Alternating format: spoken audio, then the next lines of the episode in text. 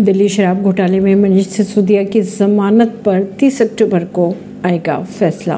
सिसोदिया के वकील के अनुसार, सभी साक्ष्य दस्तावेजी प्रकृति के हैं।